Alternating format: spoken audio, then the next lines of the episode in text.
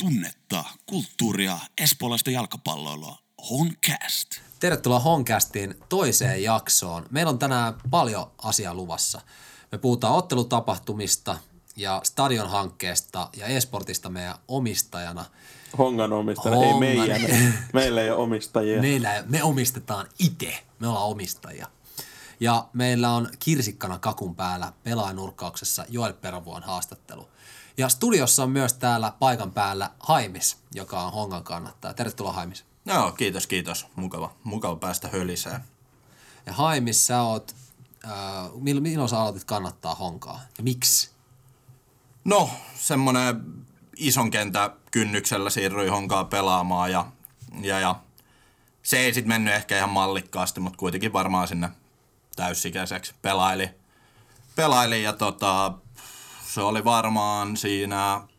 Tai sitten viika divarikausi, silloin kun noi kolistajameiningit alkoi ja muuta, niin en ollut siinä, siinä porukas mukana, mutta alettiin käydä kattelemaan pelejä ja siitä lähtee sitten ollut kausikorttilaisena. Että mitä tässä nyt tulee pikkuhiljaa joku viisitoista vuotta. Kyllä mä muistan itse, kun tuli Messi sä about kymmenen vuotta sitten, niin Haimissa on niitä naamoja, mitkä on ollut silloin mukana ja se on niinku niitä tekoityyppejä, mihin on varmaan no kattonut ylöspäinkin silleen, että miten tätä kannattaa toimintaa on lähdetty vetää eteenpäin. Et kyllä Haimis oli jo silloin niin kuin piruaktiivinen äse ja on kyllä vekkulia ja elävä legenda. Joo, siinä oli ehkä vähän semmoista, tota, että et, iso osa niitä niin kuin alkuperäisiä kolistaa naamoja ja sitten kaikkos siitä.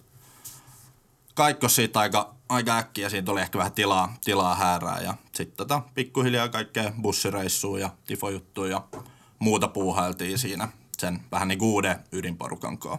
Nuoruuden innossa. Kyllä, ehdottomasti. Että silloin, se oli, silloin se oli ihan ylivoimaisesti elämä ykkösjuttui. Ja sit sä oot, äh, sulla on myös paljon kontakteja suomalaiseen jalkapalloilun työn puolesta. No joo, että nyt tota, viimeiset viisi vuotta tässä, tässä leipäni tienannut tuossa Helsinki Cupin leivissä. Että siellä on ollut nyt viime aikoina turnauspäällikkönä ja...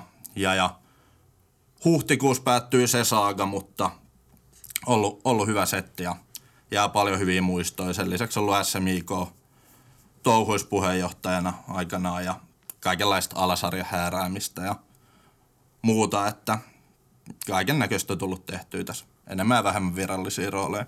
Niin, että voi sanoa, että jalkapallo on ollut kaikilla sektoreilla elämäntapa. No joo, kyllä se, että nyt niinku ehkä tietyllä tapaa ainakin tämän työkuvion kautta niin vähän, vähän jopa niin kuin etäisyyttä siihen, että, mm, tota, mm.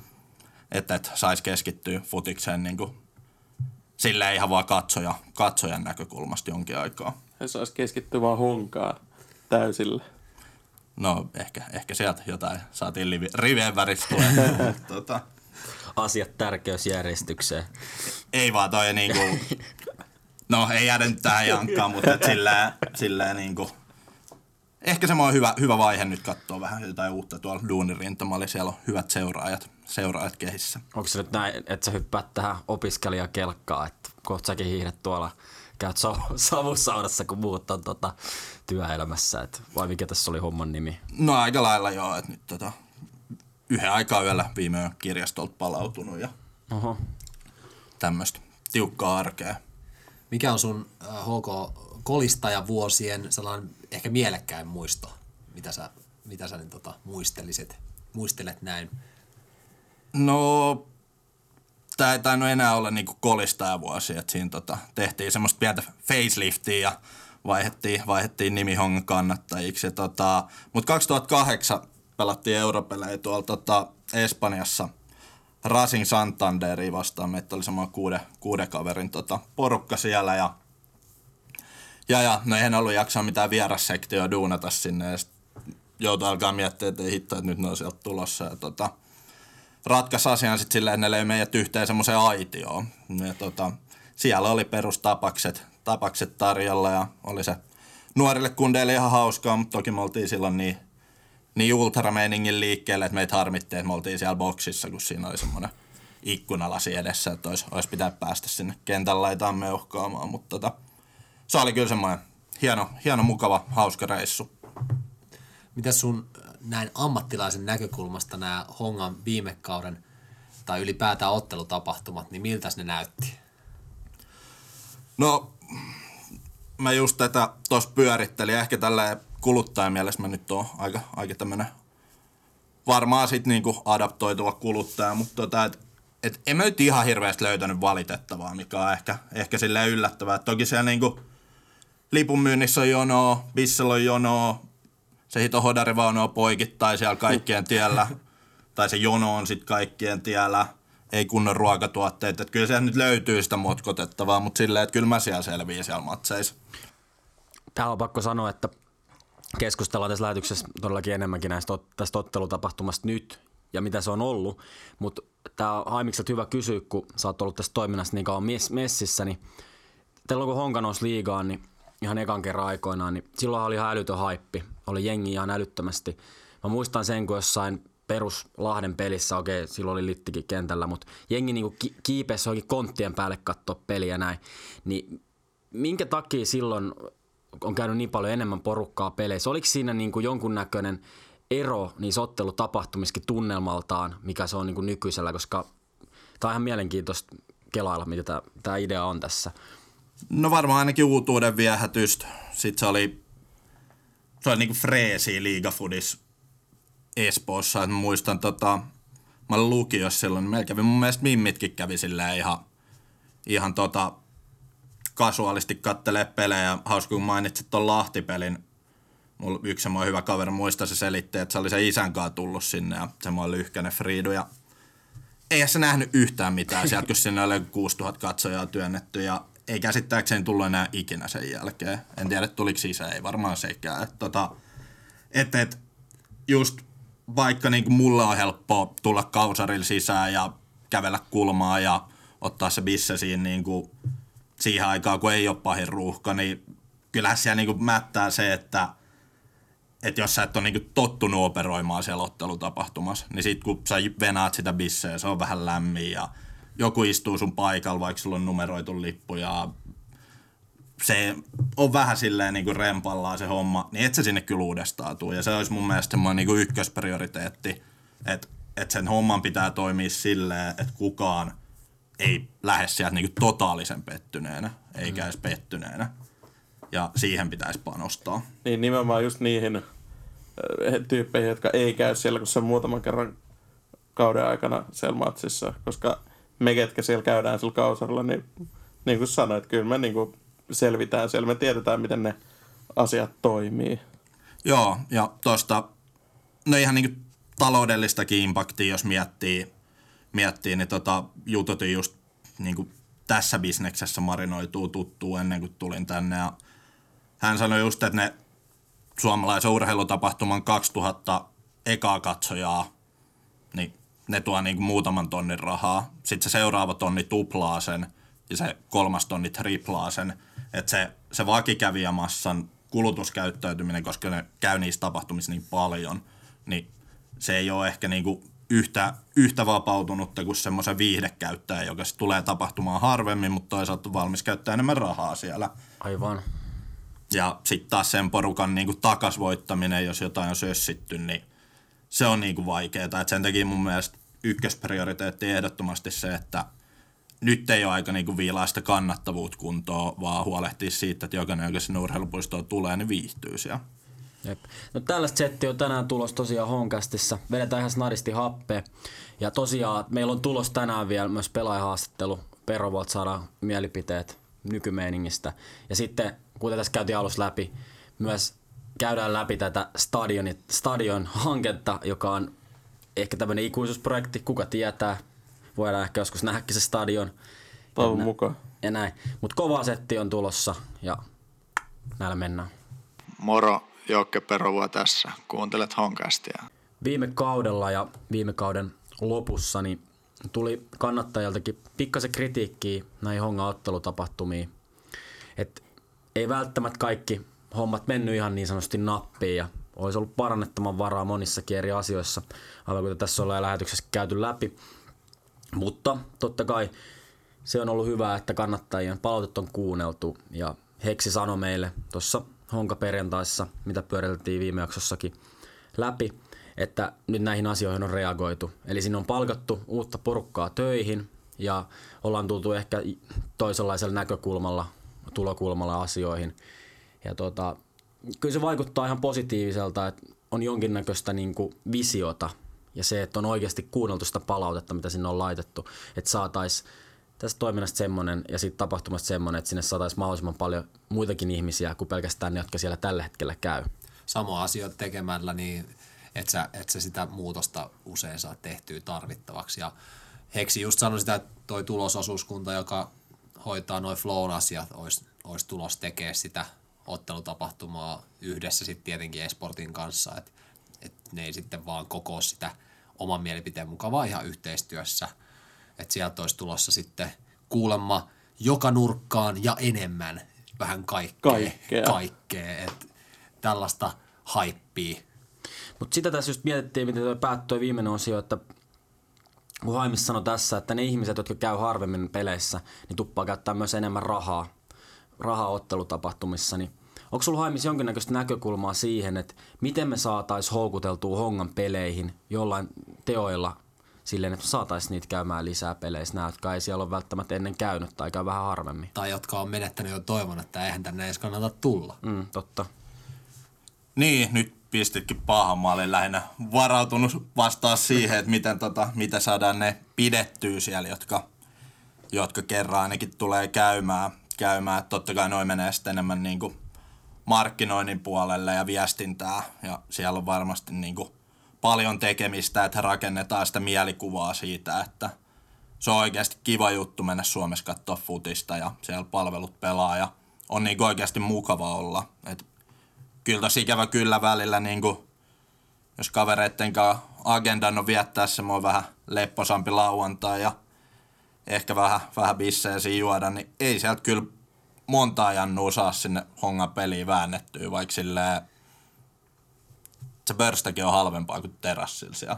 Mm. Mutta siinä on, siinä on sitä mielikuvaa, siellä on varmaan jotain, vanhat velat makset, tai ne kestää näissä pitkään, että siellä on ehkä joskus kymmenen vuotta sitten jotain mokattu ja joku on siitä katkera ja, ja näinhän se menee, mutta et, ei, eipä, eipä siinä, että yritetään keskittyä siihen, että ne, jotka siellä tulee käymään, niin viihtyy. Eli toisin sanoen tässä on markkinointiosastolla niin porkkana purtavaksi ja se on heidän, heidän tota, tehtävä hoitaa se homma kuntoon. No miten sitten, kun sä oot kirjoitellut siinä jo valmiiksi vähän muistiinpanoja, niin mites me sitten saadaan pidettyä ne, jotka siellä tällä hetkellä siellä peleissä käy, koska totta kai niitäkin pitää kunnioittaa ja niiden, niin niihin, niihin tämä koko homma rakentuu loppupeleissä kuitenkin. No mun mielestä semmosia ihan selkeitä on, niin kuin, että jos sun lipus lukee joku istumapaikka ja se ei ole kannattajasektiossa, niin sä pääset siihen paikalle istuu ja et sä jotain silleen vakavissaan ja hoidetaan se homma kuntoon. Sitten toinen ihan, että perustuotteet kuitenkin. Niin kuin siitä on ihan dataakin, että tommonen elämyskävijä niin sanotusti tämän tyyppisissä tapahtumissa, niin se ei tule sinne syömään sushi, vaan että se yhdistää siihen ehkä semmoiset niin kuin perustuotteet, jotka on vähän simppelimpiä, niin niitä vaan hirveällä volyymilla nopea ulos, että vaikka, no mekin possunkaan tykätään soijanakkeen välillä napsiin, mutta et, et se ei saa niin kuin, että kyllä me ne halutaan, mutta et se ei saa olla se niin kuin muun myynnin este, että siellä on kioski minuutinkin kiinni puoliajalla, koska meille väännetään, väännetään jotain nyhtishodaria mikrossa, niin se on niinku, se ei, se ei vaan niinku se, toimi. Nyhtö, se nyhtökaura on erittäin hyvää, vaikka se tehtäisikin mikrossa. Ja siihen voidaan käyttääkin vähän ekstra aikaa, mutta tota. Mut joo, että niinku perustuotteet nopeasti, tarjon lämpötilat kuntoon ja että siellä on riittävästi tuotteet, siellä ei mikään lopu. Että siinä on niinku semmoiset ihan peruspointit. Sit tapahtumallisuuden kehittäminen varmasti, varmasti niinku semmoinen, mitä pitäisi saada aikaiseksi, mutta siihen nyt ei ole mulla mitään keinoja, että mitä sinne pitäisi tuoda. Joku heitti vuosia sitten, että Monster-tarakit puoliajalla kentälle, että se olisi varmaan niinku vetoisi keskivertokatsojaan. Mutta tota, ja lapsia. Ja lapsia, jotka tuo sitten sen perheen mukanaan. Tähän väliin pitää sanoa, että onhan siellä noi poliisiepat aina välillä käynyt siellä kentällä, että siinä on, lapset on ollut innoissaan. No, se, lapset haluaa tulla enemmän peleihin kuin aikuiset, että no niin kiva, kun se pääsisi melkein ponillakin ratsastaa. Että. Onneksi ei ihan joka pelissä kummiskaan näin. Niin, mutta pitäisikö tätä miettiä enemmän, että olisiko useamminkin? Mä veikkaan, että se olisi kaikista hyödyllisintä käyttöä niille poliisihepoille, että ei niistä oikein mitään muuta, muuta hyötyä ole, mutta sä sanoit tämän markkinoinnin, niin kyllä se viime kaudella olisi ehkä voinut olla näkyvämpää. Et aika harvoin mä missään, no mä sentään se, mä seuraan aika paljon, tai kaikki käytännössä Hongan somemedioita ja, ja sieltä tulevaa mainontaa, mutta sitten ulkopuolisena mitään muuta sen ympärillä ei oikein sitten ollut. Eli... Vaikea, vaikea oli viime kaudella tietää, milloin on peli, kun siitä ei juuri missään ollut mainintaa. Niin tämähän se just on, mitä mäkin olen just jutellut joidenkin ihmisten kaa, niin just on tullut tää esiin, että muissa maissa niin se pelipäivä on niinku selkeä ja kaikki, kun sä kysyt joltain random ihmiseltä, että milloin on peli, niin se osaa vastata siihen. Suomessa, jos sä kysyt että joltain espoolaiselta, että milloin seuraava F C Hongan peli, niin aika hyvä tuuri saa käydä, että se tietää milloin se peli on. Että sitä pitäisi, että pelipäiviä pitäisi pystyä niin jotenkin brändäämään silleen selkeästi ja tuomaan esiin, että milloin pelataan ja missä pelataan. Koska se jo niin kuin helpottaa huomattavasti sitä, että sä voit jo ehkä saada sen päähän sen ajatuksen, että hei, mentäisikö katsoa futista. Jos et tiedä milloin se peli on, niin sä oot aika kaukana siitä tilanteesta, että sinne menisit. Mites sitten, kun sanotaan, että no ootellaan, että eihän noin putkikatsomoihin viitin mennä, niin onko se stadion sitten mikään autuas tulevaisuuden kaiken ratkaisu, joka sitten ratkaisee kaikki meidän ongelmat, vai onko... Onko mahdollista, että tästä ottelutapahtumasta voi nauttia nyt ilman sitä stadionia, kun ei sitä välttämättä ihan huomentuu? No siis totuus on kuitenkin se, että sitä stadionia me ei olla näkemässä vähän aikaa. Ja mua henkilökohtaisesti ärsyttää äärimmäisen paljon, kun sanotaan, edes joku sanoo sen, että no ei, ei, et se on niin vaikeat olosuhteet, että ei, et, et, ei, ei ole mitään tehtävissä, että ei ne yleisömäärät siitä mihinkään pomppaa, että kun ne, on, ne putkikatsomot on siellä ja bla bla bla. Kyllä siellä on käynyt ennenkin porukkaa ja se on ihan...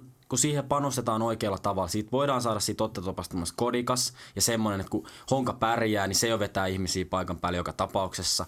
Ei se ole mikään niin kuin, olosuhteet on mitä on, kyllä niihin, vaikka se olisi millainen putkikatsomo, niin kyllä se ihminen voidaan saada sinne.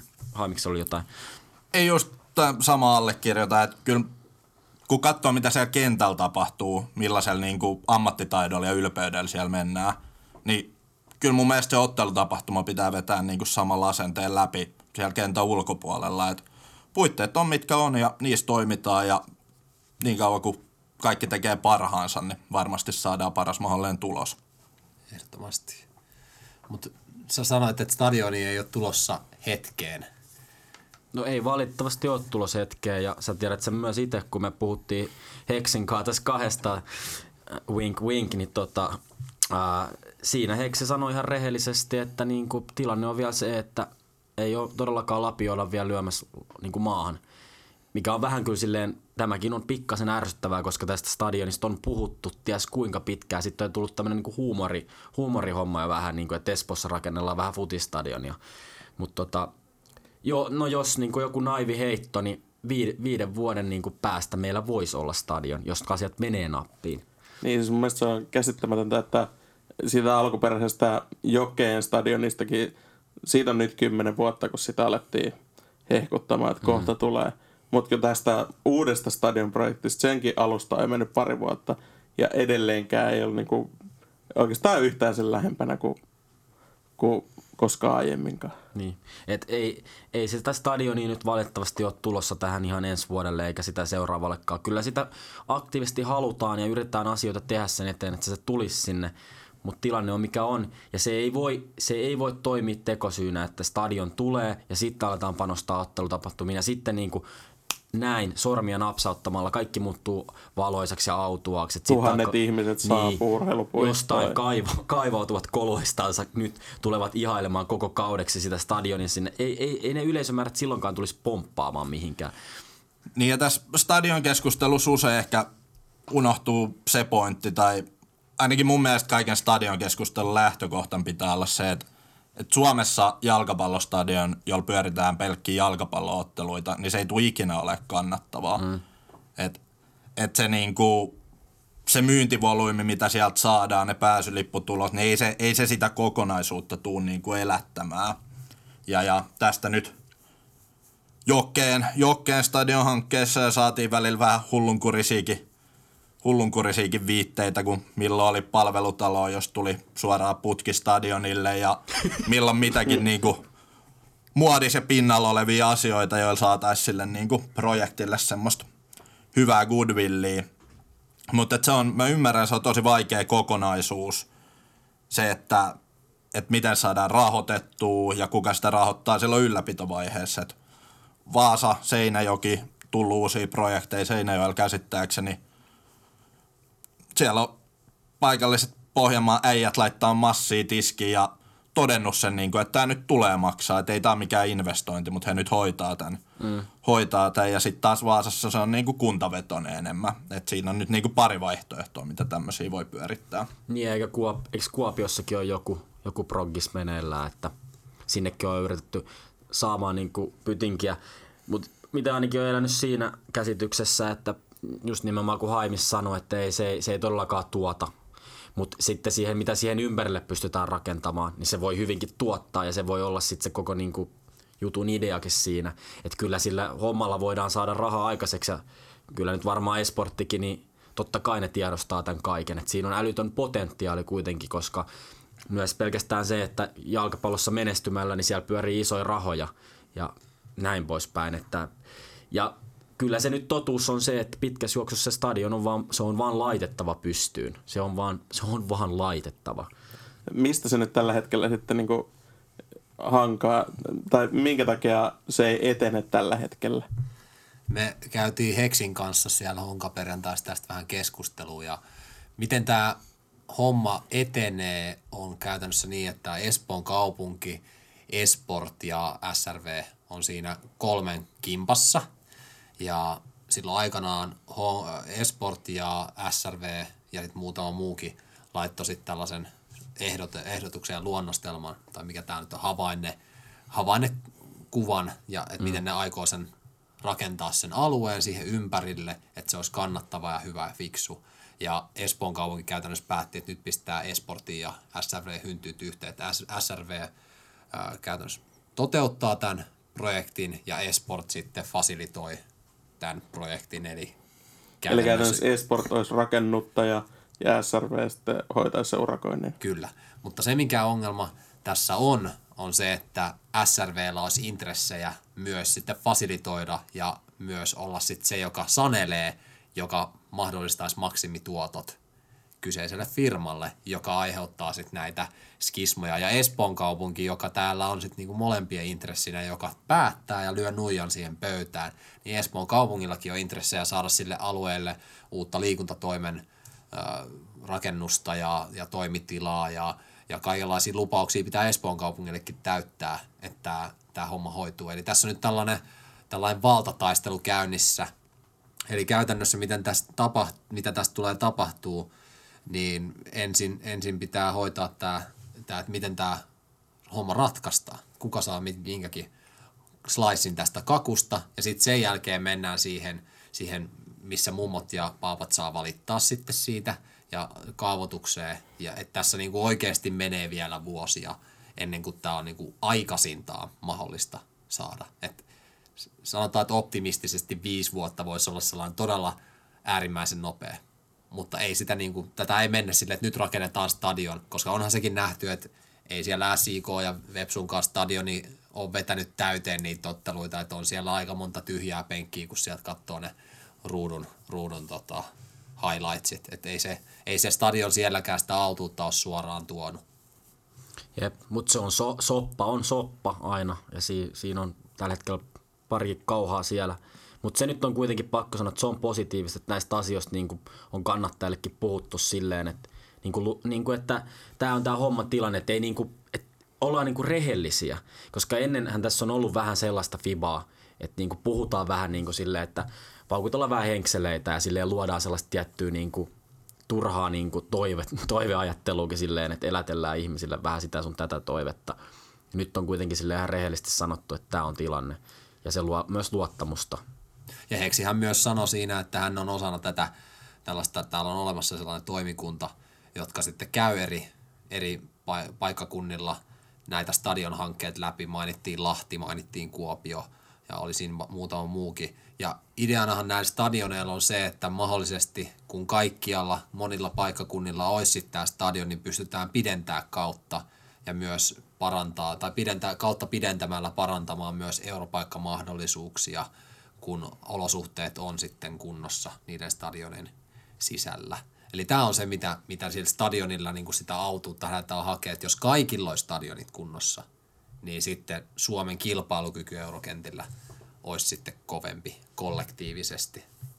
Mutta tämän verran meillä on, meillä on turinaa stadionhankkeesta. Vielä meillä on sitten luvassa Esportista keskustelu Hongan omistajana, mitä tunteet se aiheuttaa. Jokke, mitä sulle merkkaa, että jengi tulee kannattaa sua pelaajana ja Honkaa ylipäätään? Kyllä se on iso asia mulle ja meille kaikille pelaajille, että kävelee tuppi kentälle, niin yleisö pauhaa ja peli on alkamassa, niin siinä on ihokanan lihalla ja se tuo sellaisen iso lisäboosti boosti jokaiselle varmasti siinä. Että kyllä se on kaikki kaikessa. Osta Hongan kannattajakausikortti tiketistä. Hinta vain yhdeksänkymmentä euroa. Palataan vielä tuohon S R V:hen vähän. Mä kaivelin lukuja niiden rakennusprojekteista. Heillä on tällä hetkellä kuusikymmentäkuusi rakennushanketta käynnissä ja siihen, siihen jos tulisi vielä tämä stadionhanke päälle, niin sehän uppoaa aika niin kuin, va, ei varmaan ole siellä ihan kärkipäässä niitä hankkeita. Ja tähän stadionhankkeeseen pitää sen verran sanoa, että, että niille, jotka ei ole tätä seurannut, niin tämä ei meinaa sitä, että rakennetaan se stadion nyt vaan siihen, vaan että siihen rakennetaan asuintaloja, siihen rakennetaan päiväkodin laajennus, siihen rakennetaan puisto, siihen rakennetaan infrastruktuuria ympärille. Tämä on niin kuin, että kun puhutaan tästä kannattavuudesta, että ei stadion itsessään kannata, niin tähän tulee tällainen oikeasti urheilupuisto, sellainen, missä on sit ihan oikeasti kaikkea muutakin urheilullista toimintaa ympäri vuoden. Niin, joka... sehän, sehän siinä on se, joka houkuttelee sitten enemmän. Että tämä ei ole vaan yksi lisäpytinki, mitä tähän laitetaan, vaan tämä on ihan valtava hanke omalla tavallaan, että tässä niin kuin kaupungin osa rakennetaan uusiksi.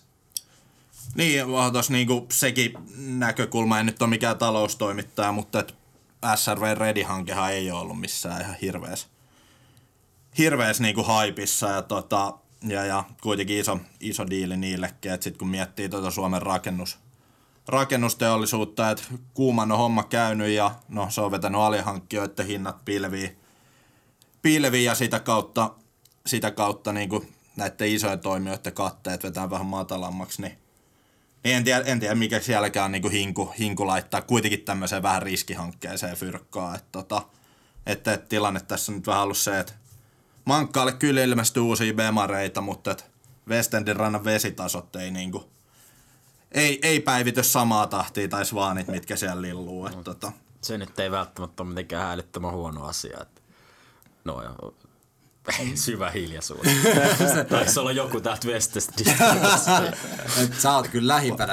Passa, passa jedan poikiin, se on vähän katkera noille isoille pojille siitä rajan takana. Mä oon joutunut kohtaan äärimmäistä rikkauttani elämässäni todella paljon ja se ei ole aina ollut kaudista katsottavaa. Että... ei ole oman takataskuun valvonut samaan tahtiin. No ei, mä oon vähän niin kuin siellä pyramidipohjalla, mikä se teoria on. Että sieltä kun joku läikyttelee niitä kolikoita, niin mä saan sieltä ehkä sen viisi senttisen joskus. Käyt luomassa niiden lumia välillä. Niin, niin käy tuolla rikkaiden ihmisten pihoilla hattu kourassa vähän lunta luomassa. Joo, niin. Mä ajattelin, että hattu päässä paanimassa ja ikkunoiden takana. No, se on sitten muutama paikka. Harrast, harrastustoimintaa.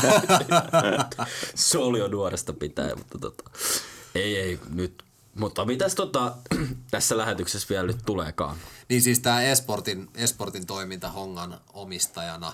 Esporthan on käyttänyt nytten, mikä tähän stadion, stadionhankkeeseen myös vaikuttaa, että et Farid on näyttänyt vähän haukkaa tuolla Espoon kaupungin piireissä ja saanut se urheilupuisto metroasemaa. Eihän siihen alun pitänyt, tullu, pitänyt tulla metroasemaa, mutta sitten Farid vähän jyrähti ja sanoi, pyysi, pyysi kauniisti, tai en tiedä miten kauniisti pyysi, mutta sanoi, että urheilupuistoon olisi aika jees, että tulee metroasema. Ja tosiaan siis selkeytettävä, että kun puhutaan Faridista, niin puhutaan Farid Ainetdinista, joka on tämä Esportin pääjehu.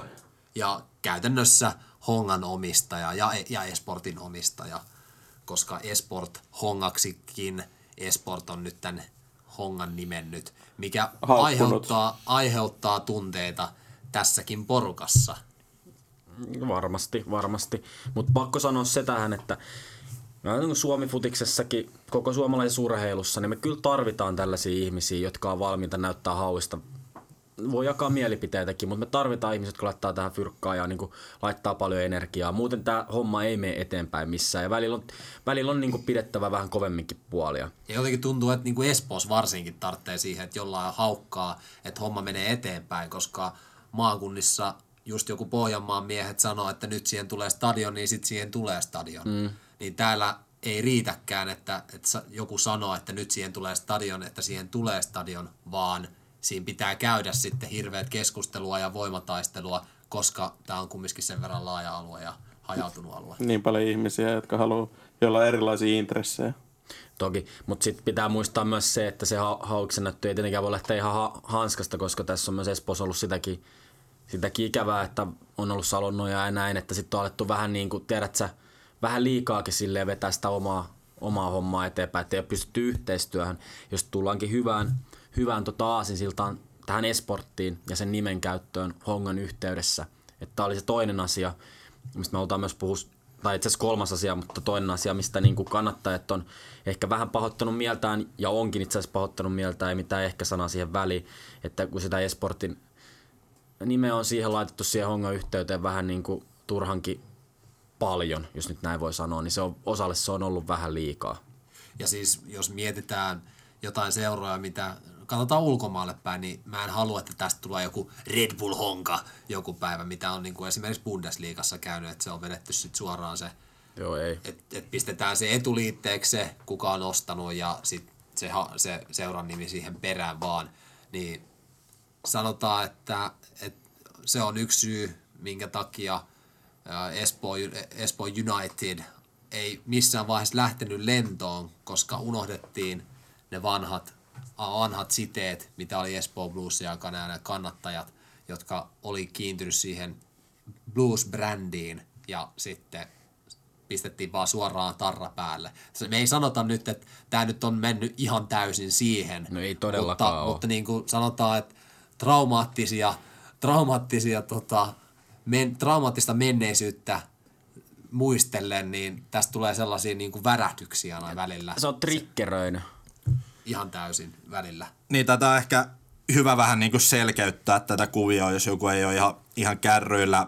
Eli on urheiluseura, jalkapalloseura F C Honka, jonka jäseniä on espoolaiset lapset, nuoret ja naiset ja miehet. Ja sitten tämä miesten joukkueella on sarjapaikka Veikkausliigassa, jota hallinnoi Esport, mikä on niin riskien hallinnan näkökulmasta ihan järkevää tämän urheiluseuran kannalta, koska jos siellä tulee jotain taloudellisia ongelmia, niin ne ei ole sit niin heti sylissä. Sylissä seuralla, joka on sitten yhdistyspohjainen, joka on sitten aika nopea nuri ja siellä on niin vapaaehtoiset on sitten niin taloudellisissa mm. vastuissa niistä. Ja tota, sitten tähän Esport Esportin siivuun, niin he pyörittää tätä niin kuin miesten edustusjoukkuetoimintaa, sen lisäksi tota kakkosjoukkueen toimintaa ja B-junnuja touhui tällä hetkellä. Ja, ja, ja miten niin kuin itse ehkä kiinnittyisin tähän, mä yleensä yritän katsoa juttuja niin kuin lajikulttuuri, seurakulttuuri ja kannattajakulttuurin näkökulmasta, niin lajikulttuurillehan tämä on niin kuin tosi hyvä, tosi hyvä kuvio, että siellä on huikeat fasiliteetit.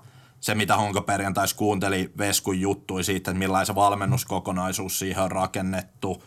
Aivan mahtavaa.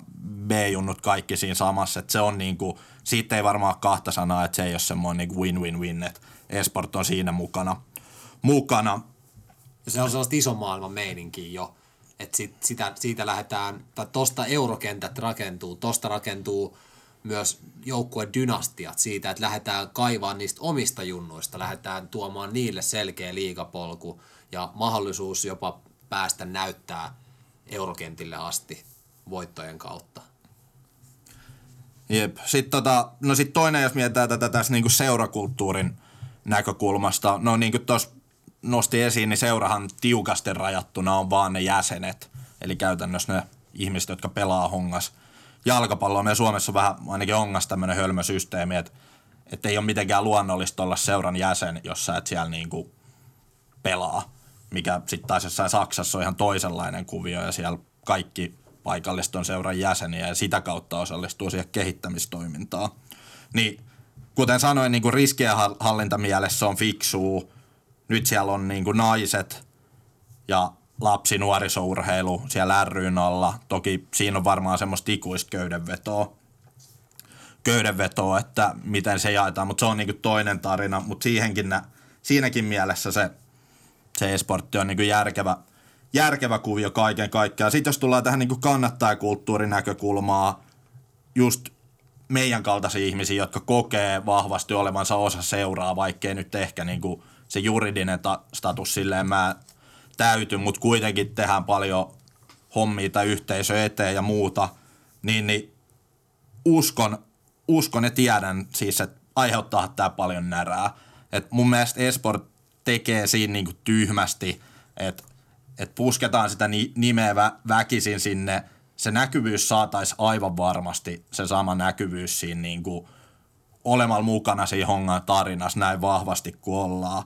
Tällä nykyjärjestelyllä suututetaan aika paljon, aika paljon tämmöisiä niinku, sanoisin ehkä nuoria äänekkäitä ihmisiä, mikä ei niinku palvele sitä kokonaisuutta. Se on kuitenkin, kannattajatoiminta perustuu vahvasti silleen, että vaalitaan perinteitä ja muuta, niin, niin Niin siinä näkökulmassa tämä niinku kokonaisuus on järkevä, mutta sitten tämmöisiä pieniä, pieniä detskui, detskui, mitkä sakkaa. Et itse en nyt tästä ihan hirveästi jaksa pitää meteliä, mutta en yhtään katso pahalla sitä, että ihmiset siitä pitää meteliä.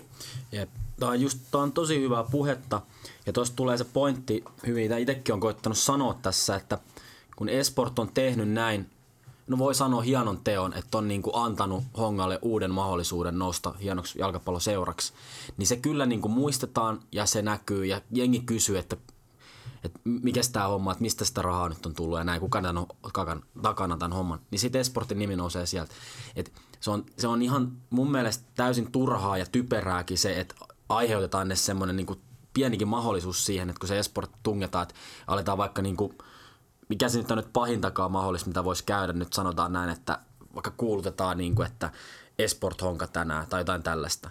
Ja sitten se just niin kuin aiheuttaa jotain inhottavia tunteita, jossa kannattaisi, joka sille aina ollut, että F C honka, F C honka. Niin mitä siitä on hyötyä? Se voidaan ihan hyvin jättää sanomatta. Ei, sit ole, ei, ei se niin kuin ole niin hyvää näkyvyyttä sit loppupeleissä kuitenkaan, että se olisi sen arvosta. Että niin et sitä näkyvyyttä tulee joka tapauksessa.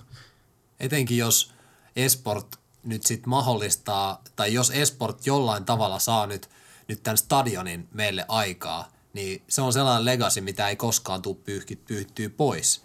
Ja se, että jos esport saa sen aikaan, että Hongasta tulee legacy, että Honka tulee olemaan siellä top kolmessa tästä eteenpäin, ja tulee aina taistelemaan europaikoista, tulee olemaan Euroopassa ja jopa pääsemään johonkin europaikkoihin kiinni, ja niin kuin lohkovaiheisiin, niin, niin tulevaisuudessa, niin se, se on, se on niin kuin sellaisia juttuja, mitä niin kuin tullaan muistelemaan, että niin, että esport antoi meille tämän mahdollisuuden, ja, ja sitä kautta se tulee se kunnioitus ja muisto, että hei, että, että täällä on niin kuin painettu hommiin, mutta se, että niin kuin tökitään joka väliin sitä esporttia, niin se on vähän sellaista niin kuin huonoa markkinointia jopa mun mielestä.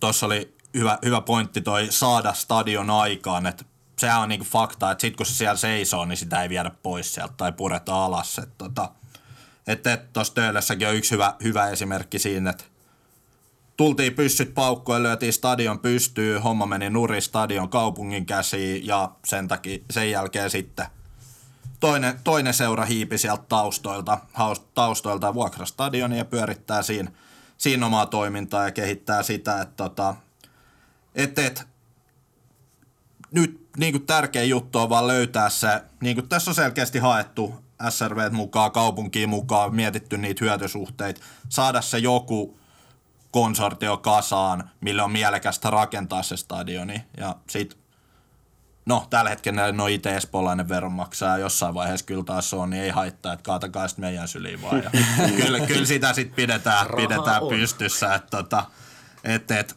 Saa, saadaan pelata niin kuin futista järkevissä, järkevissä olosuhteissa. Kyllä.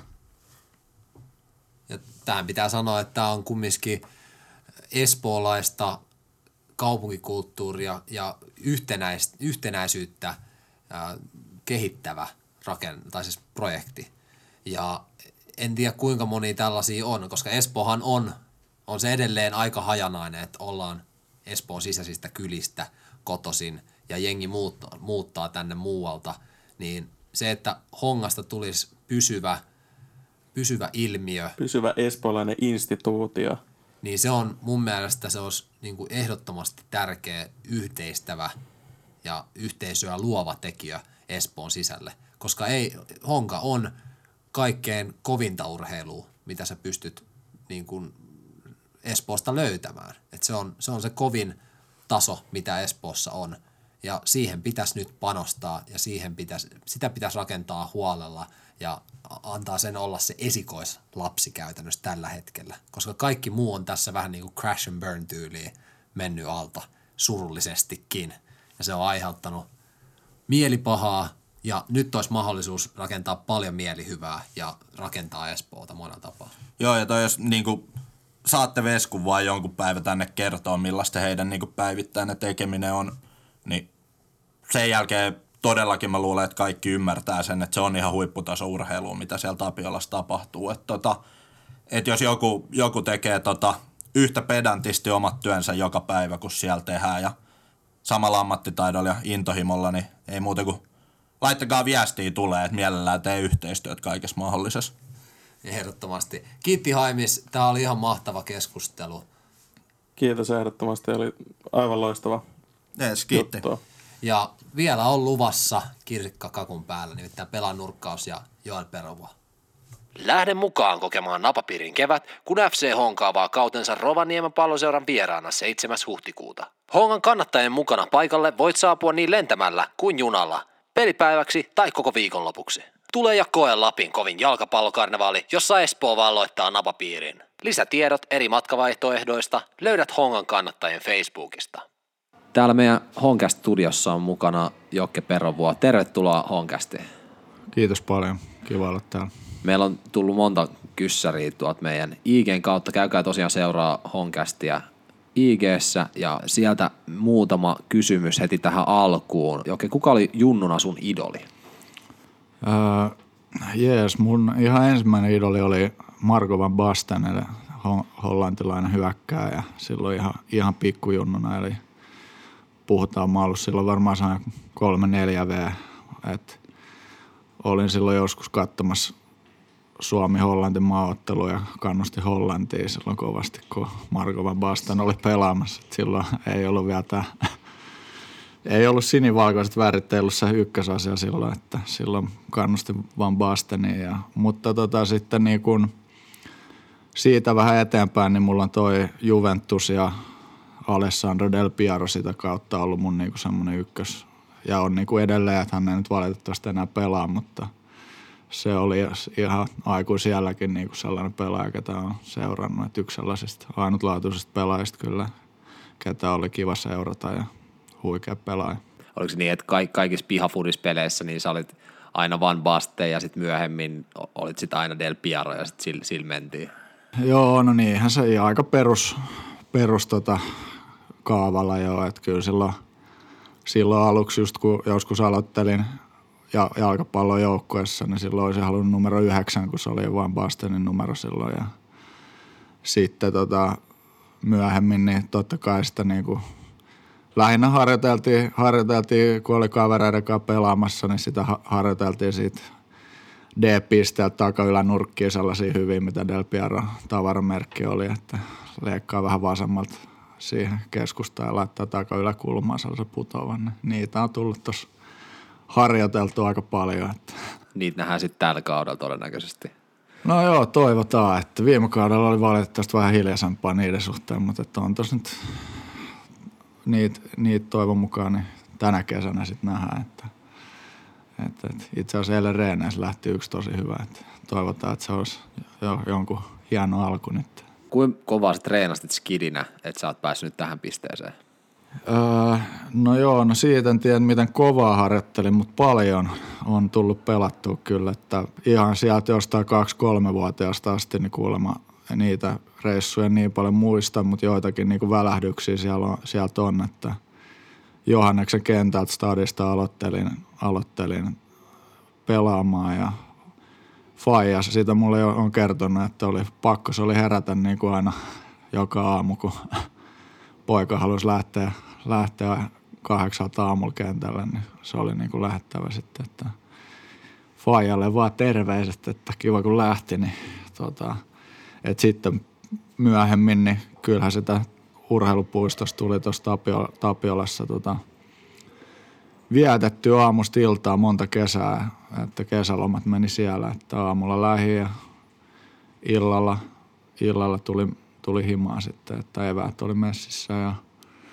olin siinä muuttanut Espooseen siinä perheen kanssa siinä kuusi seitsemän -vuotiaana, niin ja Honkaan tuli sitten kaksitoista kolmetoista kesäisenä, niin sen jälkeen tuossa Tupissa tuli pyörittyä monta kesää. Ja ta- talvella tuli pelattua lätkää ja kaikkea muutakin lajeja pelattua, että se, kyllähän sekin niin kuin jälkikäteen ajateltuna, niin kaikkihan se urheilu on treenaamista silleen loppupeleissä, vaikka se onkin ollut ihan leikkiä ja semmoista. Ja se on se futiskin semmoista hauskanpitoa vaan nuorena, että ei se miltään treeniltä ole tuntunut ikinä, että et, et, samoin, että on, mulla on tuolla vahva yleisurheilupohja, niin sekin mulla on ollut niin kuin messissä siinä, että monipuolista urheilua ja treeni on tullut tehtyä, että kyllä se, kyllä se varmasti näkyy vielä tänä päivänäkin se mun vahva urheilutausta, niin kuin monipuolinen urheilutausta tässä mun pelaamisesta. Sitä tässä pystyy pysyy vielä mukana tuolla.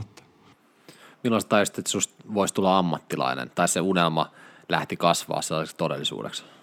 Äh, no siis siinäkin on, on, on pari eri vähän niin kuin ajankohtaa, että silloin muistan joskus nuorempana kattoneeni Champions Leaguea, kun Raul paino siellä jona seitsemäntoista kahdeksantoista -vuotiaana, mitähän se oli, yhdeksänkymmentäviisi ehkä debytoi, en tiedä onko nyt oikeassa, mutta ää, niin muistelen vaan ajatellen, että semmoinen flashback mulla on vieläkin, että olisi niinku tuolla mä haluan olla, tuolla noin ja sitten mä niinku myöhemmällä jäljellä mä tajusin, että siinä ehkä vanhemmassa B:ssä siinä kun oli seitsemäntoista olin täyttämässä, kun mä pelistä toiseen purehdin kentän päästä päätyy ja muutenkin tuntuu, että mä oon parempi kuin moni muu pelaaja siinä sarjassa, niin silloin musta alkoi niinku tuntua silleen, että, että mä oon niinku aika hyvä pelaaja tai sillä, että semmoinen vahva itseluottamus sieltä niinku tuli sitten, että siinä oli pari vähän vaikeampaa vuotta mulla siinä viisitoista kuusitoista kesäisenä, kun mä olin aika snadi silloin ja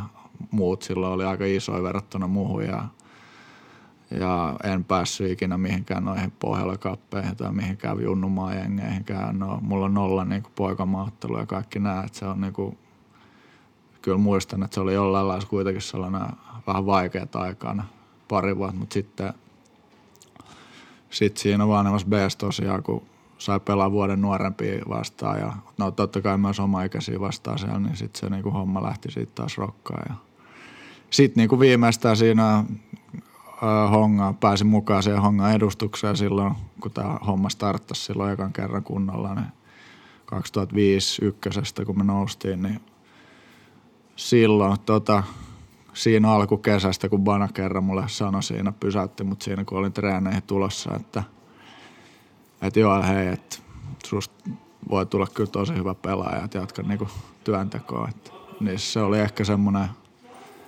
itselle semmoinen yksi hetki, milloin mä sitten niinku jollain lailla hiffasin, että tässä täs on niinku mahikset aika kovaakin.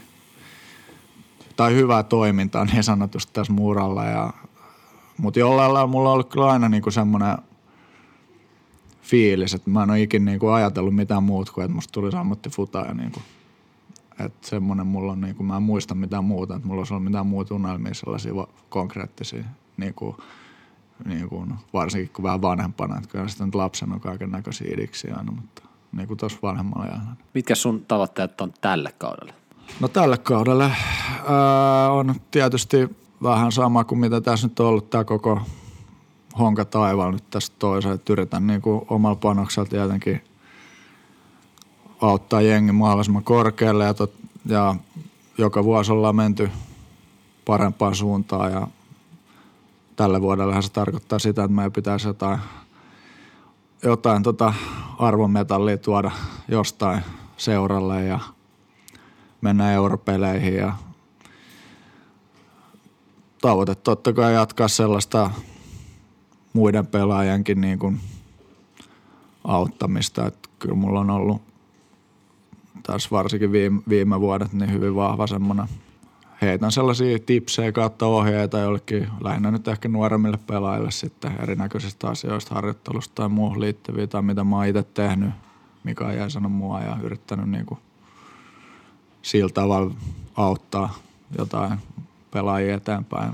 Oliko sulla itsellä sellaista pelaajaa, joka, joka oli sulla ehkä sellainen mentorit silloin, kun sä junnuna breikkasit? Kyllä mä oon, niin kuin, kyllä mä oon kattonut useampaakin pelaajaa sillä niin kuin ylöspäin silloin, että meillä oli silloin Hongas kyllä muutamia, muutamia semmoisia, ja tietysti tämä nykyisessäkin joukkueessa on tosi hyviä pelaajia, että en mä sitä tarkoita, mutta Ram, Rami Hakanpää ja Janne Saarinen ja Roni Porokara ja,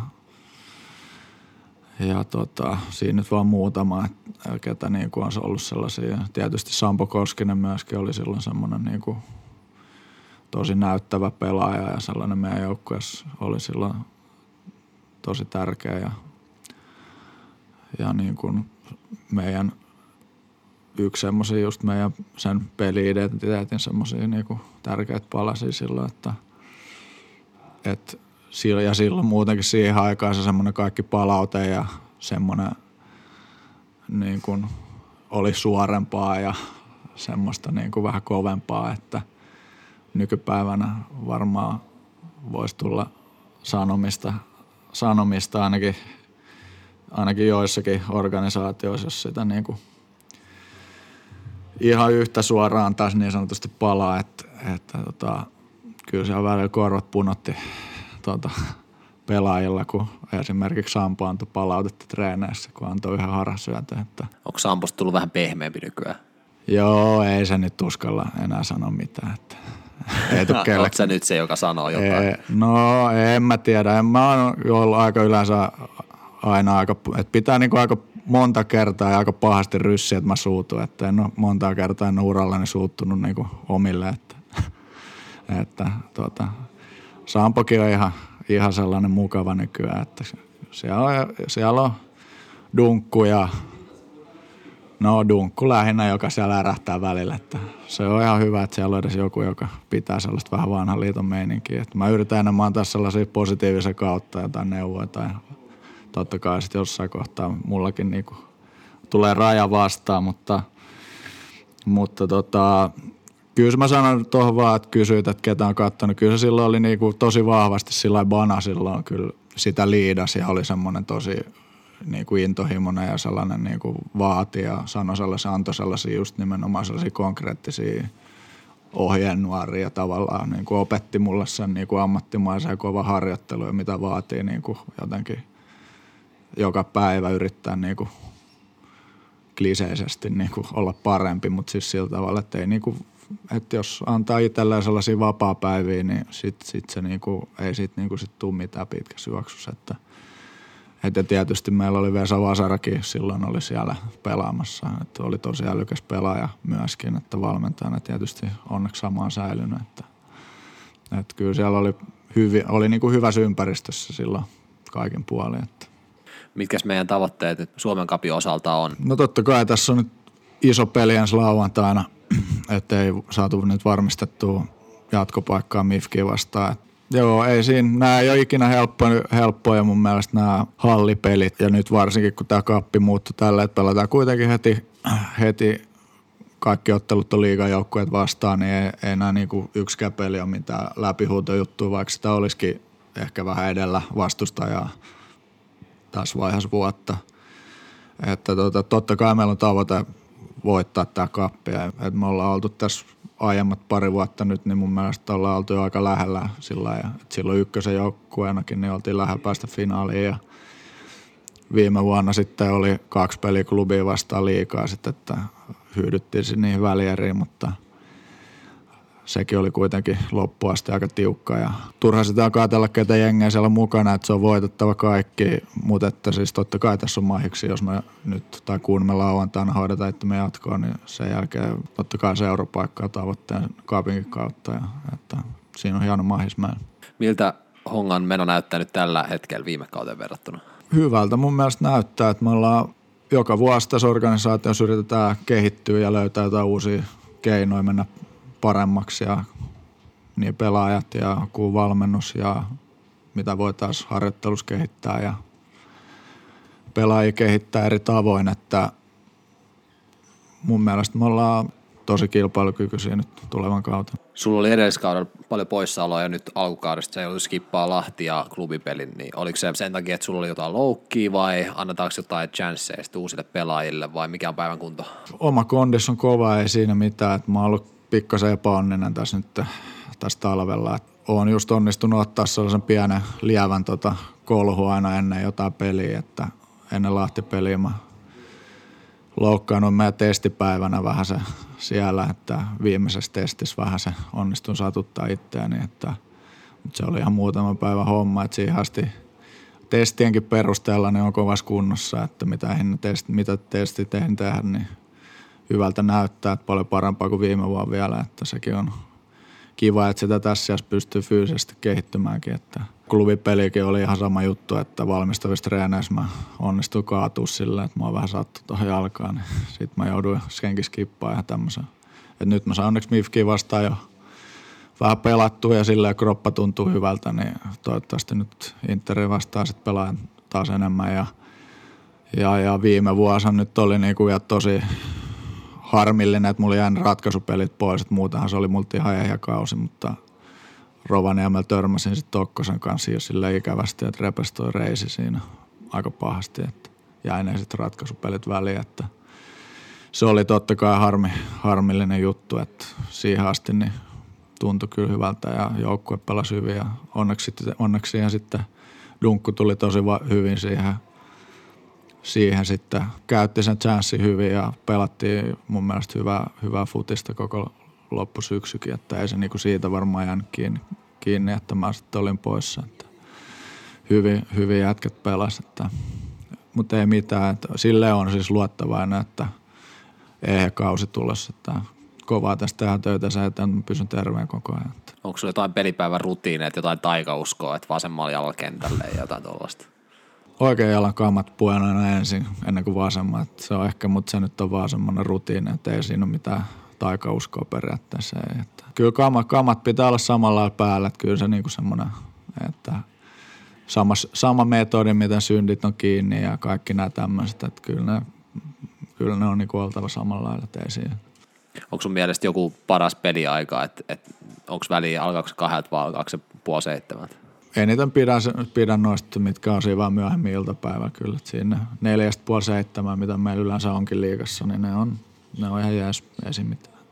Sulla on kokemusta myös ulkomailla pelaamisesta. Sä pelasit Puolassa vaan neljä ottelua, vaikka oli tarkoitus varmaan olla vähän pidempään. Mites siellä kävi? Mulla oli pari vuoden diili siinä, tai itse asiassa kaksi plus ykkönen, että kahden, kahden vuoden diili vuoden optiolla. Ja kaikki meni tosi hienosti siihen asti, kun Tuota, me hävittiin, hävittiin Lech Poznanille vieraissa rumasti kuusi yksi ja, ja Puolassa on vähän sellainen tapa, että jos ottaa niinku tollain uhaa, niin yleensä se tarkoittaa, että coachi lähtee ulos. Ja meillä meni kyllä tosi muuten ihan hyvin, että me oltiin siinä yläroppusarjapaikassa kiinni ja oltiin Itä- Puolan Cupin tota, välierissä, välierissä tai semifinaaleissa, että siellä oli kyllä niinku hyvä, hyvä kuhina niinku koko kaupungissa ja tälleen, kunnes sitten tuli tämä valmen, valmennuksen vaihdos sillä ihan niinku, olihan se nyt silti niinku yllätys ja semmoinen, että tuli fudut, että heillä oli sitten jotain riitoja ollut valmentajalle ja presidentille jo aiemminkin, että se on siellä aika värikäs toimintaa, että siellä voi tapahtua mitä vaan, niin sitten siihen tuli tilalle sitten tämä jätkä, kuka oli saanut just fudut tuolta Danskista, kenet me pudotettiin kapissa, niin se jätkä sai fudut sen pelin jälkeen, kun me tiputettiin ne kapissa pari viikkoa aiemmin ja sitten se yhtäkkiä olikin meidän coachi se jätkä. Ja sitten se, se kaveri oli niinku, että sellaista coachia mä en ole ikinä nähnyt sitten taas urallani, että se, se oli aika... aika absurdia se koko toiminta sen jälkeen, että siinä oli, varmasti siinä oli niinku rahalla iso, iso tota osuus, että, että mä ymmärsin, että mikäli me oltaisiin se yläloppusarjapaikka lunastettu, niin siinä olisi tota, mennyt kaikkeen pelaajien noin pinnarahat maksuun niin kuin siinä vaiheessa, että jos me ei päästä yläloppusarjaan, niin ei tarvitse maksaa mitään pinnarahoja. Me, meillä oli pelaajilla semmoinen diili siellä, ja sitten oli Puolan kapista oli kanssa aika isot bonukset pelaajille tiedossa, jos mennään finaaliin tai voitetaankin finaaliin, niin vielä isommat bonukset. Niin jotenkin tuli vähän sellainen olo, että omistajat niin kuin ei ollut halukkaita laittaa kättä taskuun, että sinällään mitä absurdilta se nyt kuulostaakin, mutta sitten kun katsoo sitä touhua, niin kyllä sen jotenkin ymmärsikin, että tuli tämä uusi valmentaja, meillä oli siinä kolme päivää myöhemmin tämä ensimmäinen kapin välierä, kun ne on kaksi osaa siinä Puolassa, niin, niin tota, sitten minä ja kolme muuta avauksen pelaajia istuttiin katsomassa yhtäkkiä ja siinä pelissä ja hävittiin kaksi nolla himassa semmoiselle, ja ei olisi ollut mikään niinku kova jengi vastas, mutta hävittiin. Hävittiin ja lähdettiin lauluun totta kai siinä niissä välierissä sitten ja, ja sama juttu. Sitten meillä oli yksi peli ylä loppusarjaa jäljellä ja sitten tota, meillä taisi olla sarjajumboa vastaan himassa se, niin sekin onnistuttiin pelata tasan sitten ja siinä oli ihan sama juttu, että siellä pelasi jotain akatemiapelaajia paria tämmöistä näin. Ja, et, siinä kohtaa nuo fanit sit ma, niinku sen jälkeen marssi ulos teki niinku alkoi ostaa mieltä ja tämmöistä. Se oli, se oli niinku tosi ikävä tietysti omalle kohdalle, mutta en mä ollut todellakaan ainoa, ketä tämä kosketti tämä tilanne. Että, et mun kohdalla se vaan jatkui, pitkittyi tosi paljon, että kun mä olin pelannut tosiaan, mulla meni, meni tosi hyvin, että se mua ehkä eniten harmittaa siinä, että öö, pelasin tosi hyvin ja muut pelaajat sillä piti musta ja oli hyvä meininki ja ne harvo, niin kuin neljä peliä ja pari kapimatsia, mitä mä siinä pelasin. Niin sit se päättyi tavallaan, tai ei tavallaan vaan päättyi niin kuin ihan, että ei voinut, en niin kuin voinut mitään, että ei niin kuin tavallaan asiat niin hyvin kuin mulla nyt oli mahdollista. Ja, ja tota, sit laitettiin silti auttiin, mutta mä niinku kuukauden olin siellä pyörin vaan, että kun ei kukaan kertonut mitään, että mulle jäi niinku epäselväksi periaatteessa. Että siellä oli varmaan vähän erimielisyyksiä, että joku presidentti halusi pitää mut ja joku ei halunnut ja coach ei varmaan halunnut ja ihan niinku se oli sellaista, se on niinku, se oli aika sekavaa se siellä tota, leikattiin kaikkea puolalaista pal- palkkaa ja ne meni jonossa toimistolle ja sitten siellä yksi ruotsalainen juoksi metsässä, sitä yritettiin kiristää, purkaa diiliä ja pomputteli ilman palloa, piti pomputella, niin se pomputteli siellä ilman palloa, että piti palloa ilmas, mitä ei ole, piti kuvitella se pallo siihen ja kaikkea tällaista näin. Ja mullekin ne heitti sen saman tota, progiksen siinä loppuvaiheessa, kun me niinku ihan neuvoteltiin siitä diilin purusta, sit, kun ne lopulta kuukauden jälkeen ilmoitti, että, että ne on nyt päättänyt ihan sillä hyvässä hengessä. Ja sitten mä vaan ilmoitin että niille, että okei, no että toi ei sovi, mitä ne ehdotti. Että ne ehdotti jotain ihan tyyliä, että mä saisin niinku palkan siihen asti, mitä mä oon ollut siellä tyyliin, kun oli mulle jo pari-kolme kuukautta pydessä siinä vaiheessa palkkaa, että kun ne ei ollut maksanut palkkaakaan. Niin ilmoitin vaan, että ettei toi sovi ja ehdotin niin kuin omaa ehdotusta. Että. Ja ihan kohtuullisesti ehdotin vaan siihen niin kuin elokuun ikkunaan asti palkaa. Että vaikka mulla jäi niin kuin puolentoista vuoden liiku sinne, niin ehdotin ihan tuommoista. Ei mulla, ei mulla siinä niin kuin ollut ja mä olin siinä vaiheessa jutellut pikkasen tuon Banankaan niin kuin H I K:hon sitten silloin. Ja, ja tota, sitten ne löi mulle mailiin sen ruotsalaiset treeniohjelma, että se oli, sit mä vaan, että aha, että mitäs, mitäs hel- helvettiä tää on, ja sit mentiinkin sit sinne toimistolle vähän selvittelemään, ja mulla oli onneksi sit on mun agentin, agentikontaktien kautta pari puolalaista agenttia sitten tunsen pressa, ja mä sain sit tavallaan sitä kautta, niin mä sain sit lopulta niin kuin sen edes sit sen semmoisen diilin, että mä nyt sain edes siihen kesään asti sitten palkat ja sain tota lähdetty himaan sieltä ehin nahoisille, että ei mennyt mitenkään pahemmaksi niin sanotusti se, että varmaan siellä on, on niin kuin jollekin huonostikin käynyt tai sillä lailla, että kyllä ne niin kuin nähtävästi, että se oli joku mafioso se meidän pressa, niin ei se varmaan hirveästi kiinnostanut, että mitä se tekee, että omisti koko kaupungin, niin se oli sellainen keissi, että ha, tosi harmittava, mutta pelillisesti niin se oli makeata aikaa niin kauan kuin sitä kesti, että siisti liiga ja faunit ja areenat oli makeat. Ja. kaksituhattaviisitoista sitten tulit Honkaan takaisin, sä olit pelannut edellisellä kaudella Eurooppa-liigaa klubissa ja sitten sä päätit lähteä takaisin Honkaan, joka silloin pelasi kakkosta. Mikä sai sut jättää klubia palaamaan takaisin Honkaan?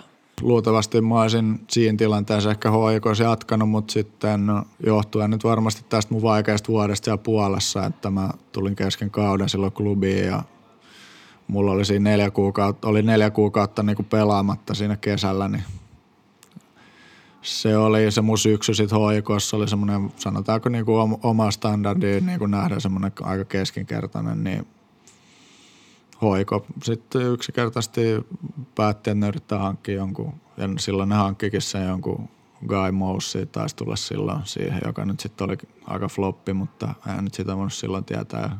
Kaveri tuli kovaa C V:llä kuitenkin. Niin. Periaatteessa etin siinä seuraa talvella ja Rantala Juho heitti mulle vähän niin kuin läpällä siinä jossain vaiheessa talvella jonkun tekstari, että tuu vetää Honkaa, jos ei löydy mitään kiinnostavaa ja mulla oli siinä pari ulkomaan kuvioa siinä talvella ja oli toi Norja, olin Sarpsborgin menossa, niin se kaatui niin kuin sillä ja siinä aamuna, kun mun piti lähteä sinne, niin se niin kuin yhtäkkiä ei onnistunutkaan sitten se lähtö. Ja, tai että sieltä lyötiinkin yhtäkkiä niin kuin jarru, jarru pohjaa ja sitten mä olin siinä harjoitellut Hongakaan jo hetken ja sitten siinä oli Porokarat ja muut tullut taikurit tänne näin ja muuta, niin siinä aloin vähän miettiä, että tää voisikin olla ihan magea homma ja sitten tietysti niinku Honka on mulle vähän niinku se juttu ollut tässä muuralla, että kyllä se niinku se eka, ekat viisi vuotta siinä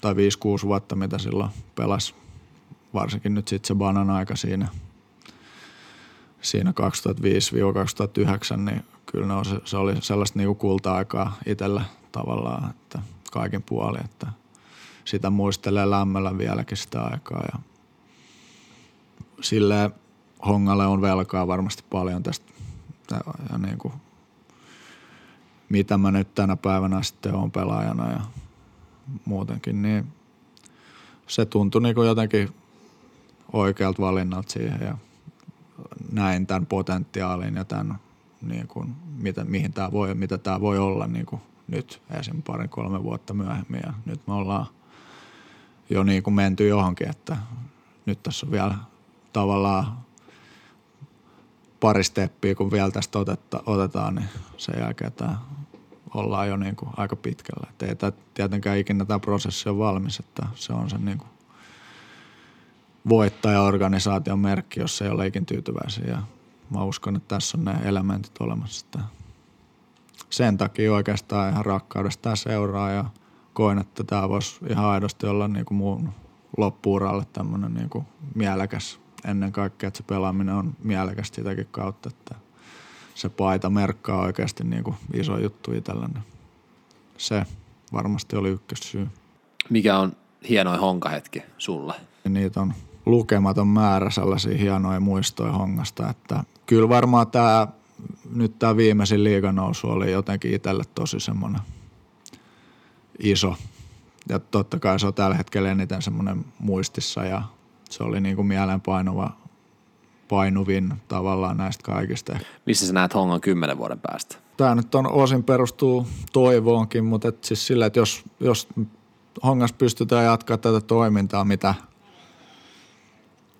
mitä tämä nyt on ja tähän niin kuin jatkuvasti pyrkii viemään tätä eteenpäin pitkäjänteisesti, vaikka välillä tulisikin joku takapakki tai huonompi vuosi tai mitä vaan, niin, niin on erittäin todennäköistä, että Honka on Suomen niin kuin kärkiseura, pelaa Euroopassa omalla stadionilla, on H I K:n kanssa varmasti niin kuin isoin Suomessa. Et en usko, että tuohon oikoo tuosta mihinkään häipymässä. Tätä mä toivon ja tähän mä uskon, että, että toivotaan tosiaan, että tämä homma tää pysyy kasassa ja nämä ammatti-ihmiset, huipputyypit, valmentajat ja muut taustalla niin pysyy täällä ja homma jatkuu ja menee eteenpäin isommaksi koko ajan. Me ollaan kuultu juttua, että sä toimit aina välillä D J:nä kopissa. Mitkä on kolme parasta biisiä, joilla sä luot henkeä? Joo, no tämähän tosiaan sellainen, että mä otan vastuu silloin, kun tarvitaan oikeasti voitto, että sit laitetaan nämä karrikoirat ja muu diipadaapavekeet, mitä siellä kuunnellaan pääosin. Niin mun lisäksi täytyy sanoa, että ei siellä kopis kovin muu sen jälkeen, niin kuin, mutta se on ehkä sitten sellaisen niin kuin ketutuksen kautta sit muut valmistautuu, kun sit siellä on mun lisäksi taitaa olla Konsta Rasimus ja Lukas Kaufman, jotka näyttää peukkuu. Että, et, mutta että joo, niin mä laitan yleensä, mä laitan Iron Maidenin, Hallowed Be, Be Thy Name ja Metallicalta Sad, Sad But True ja sitten yleensä appareilta tulee toi appareiden versio lähetyssaarnaajasta Dingo, Dingon biisistä. Että nämä kolme on ainakin sellaisia, mitä mä yleensä, yleensä on paljon muutakin hyvää kamaa. Että vähän tuollaista vanhan liiton, vanhan liiton tota, juttua. Ja voisi tässä kohtaa ehkä Tomi Nymanille lähettää terveistä vanha honkatoppari silloin vuodelta kaksituhattaviisi. Niin edelleen kuunnellaan voittopelin jälkeen Rainbow in the Dark Dion biisi. Että sehän aloitti tämän perinteen niin neljätoista vuotta sitten, niin se on edelleen niin kuin voimissaan. Paljon sä oot maksanut sakkokassaan tällä kaudella ja mistä syystä? No tota joo, mä oon ottanut ihan hyvin tähän näin alkuvuoteen. Mä laitoin just viisikymmentä tossa.